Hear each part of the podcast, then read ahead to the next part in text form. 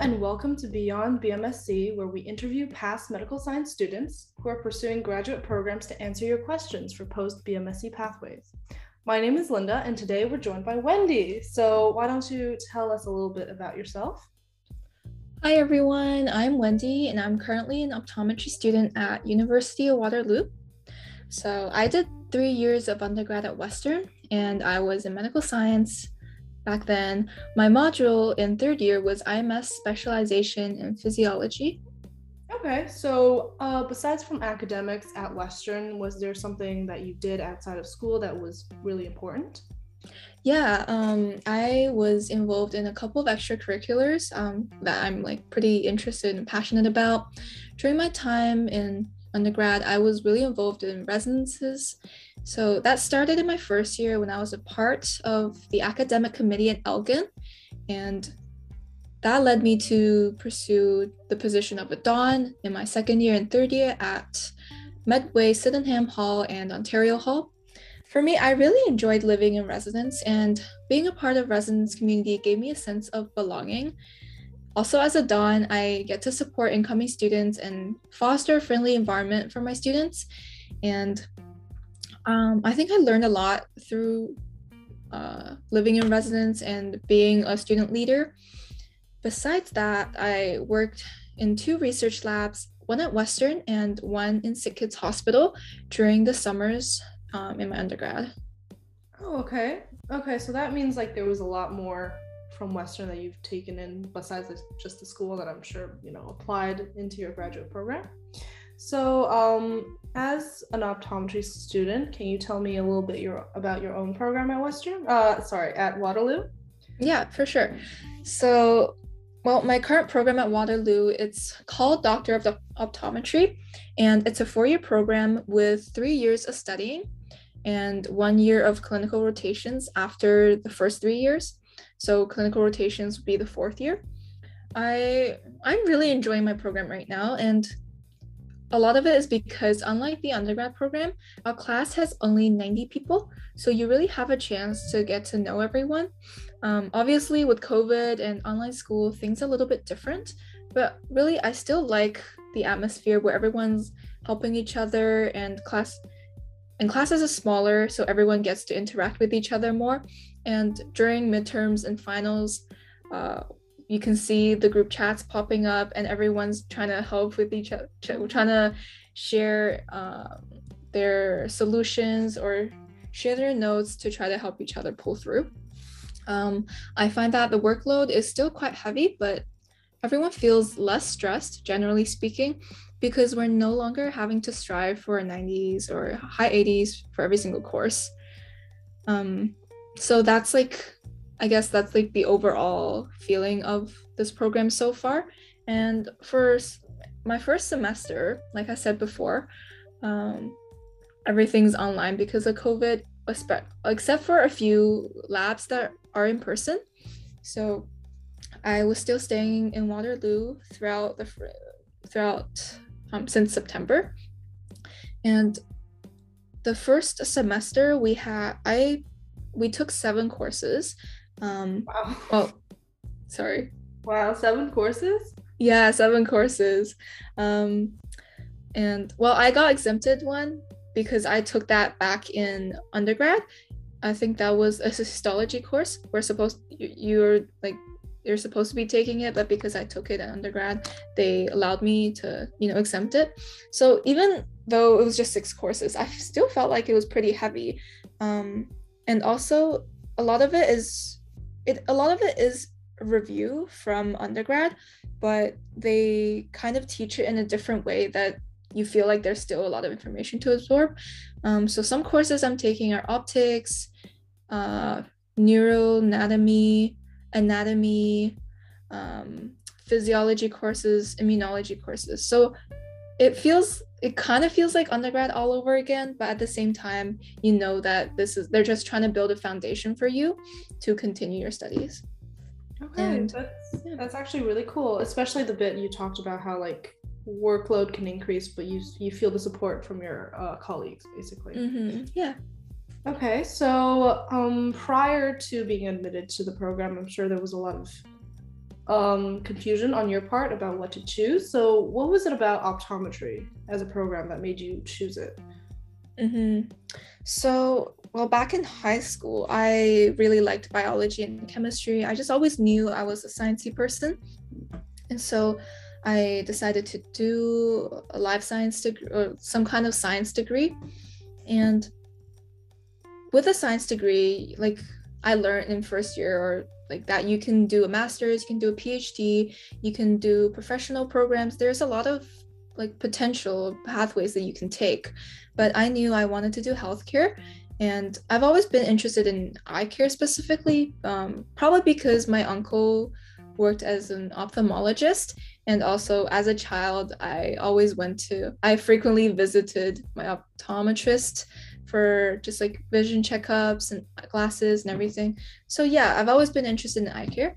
And I also like the idea of one day having my own clinic and running my own clinic. So, uh, compared to pursuing medical school and specializing in ophthalmology, um, optometry has less years of schooling and more of a work life balance, which is something I personally value. Um, because after three or four years of undergrad, um, you do have to do like at least four years of professional school. Um, but with medical school, you need to do more years of specialization. And for me, I think four years of school would be enough. yeah, total eight years of school. Um, and I like that point because not a lot of um, students, at least not students in undergrad, they're like in their teens, they don't really think about the long term uh, mm-hmm.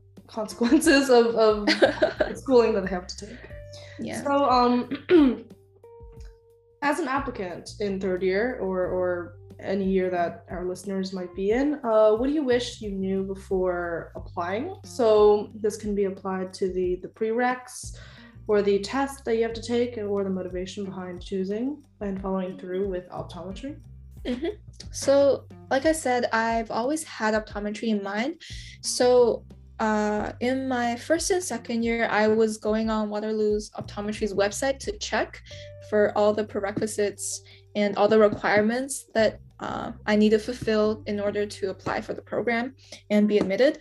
So that's like one advice I think I would give to uh, the students in MedSci right now is to um, really check for all the requirement the admission requirements early on so you can prepare when you can plan out what courses to take so for optometry specifically besides all the general medical science courses that you need to take um, optometry school also requires you to take one uh, philosophy course called healthcare ethics or some kind of philosophy course. Oh, sorry. Um, yeah, philosophy course um, involving healthcare. And another course would be immunology or bacteriology. And for that, I took 2500 in my second year. And for the philosophy course, I took 2715, which is healthcare ethics, also in my second year. And that was be you can also take it in your third year or fourth year. Um, but I just decided to get get um just to take it and get it over with. So uh, about the application process, you do need to take a standardized test called the OAT, and you can book for that. You can book that test, I think, anytime throughout the year. Um, it's not like um, the MCAT where you where most majority of people would take it during the summer. You can actually take it whenever you want, but I would still recommend that you do it in the summer just because you would have time off to study for the test. Um, it because it is a six-hour long standardized test. Um, besides that, there's also Casper, and they recently also added the Casper Snapshot, which is like a mini mini interview, and the School of Optometry will also give out interviews. So you would come to optometry school, they give you a tour, and then you also have your own inter- individual interview session. Uh, with COVID, though, they did cancel the interviews um, for my admission cycle and the current year admission cycle, and they just replaced that with the Casper snapshot. And besides that, one thing I got, I wish I got more of an experience was working at an optometry clinic. So either working as a receptionist or um, helping with st- testings or glasses sales. So only shadowing experience is required for admission to Waterloo, but obviously having work experience is beneficial. And I say that because I've noticed a lot of my classmates have that sort of working experience, and I can tell that they're more confident when it comes to lab courses or starting clinical labs. Okay, so that that's actually a lot of great advice for any of the applicants. I liked um I didn't know about you know shadowing requirements for optometry school for example.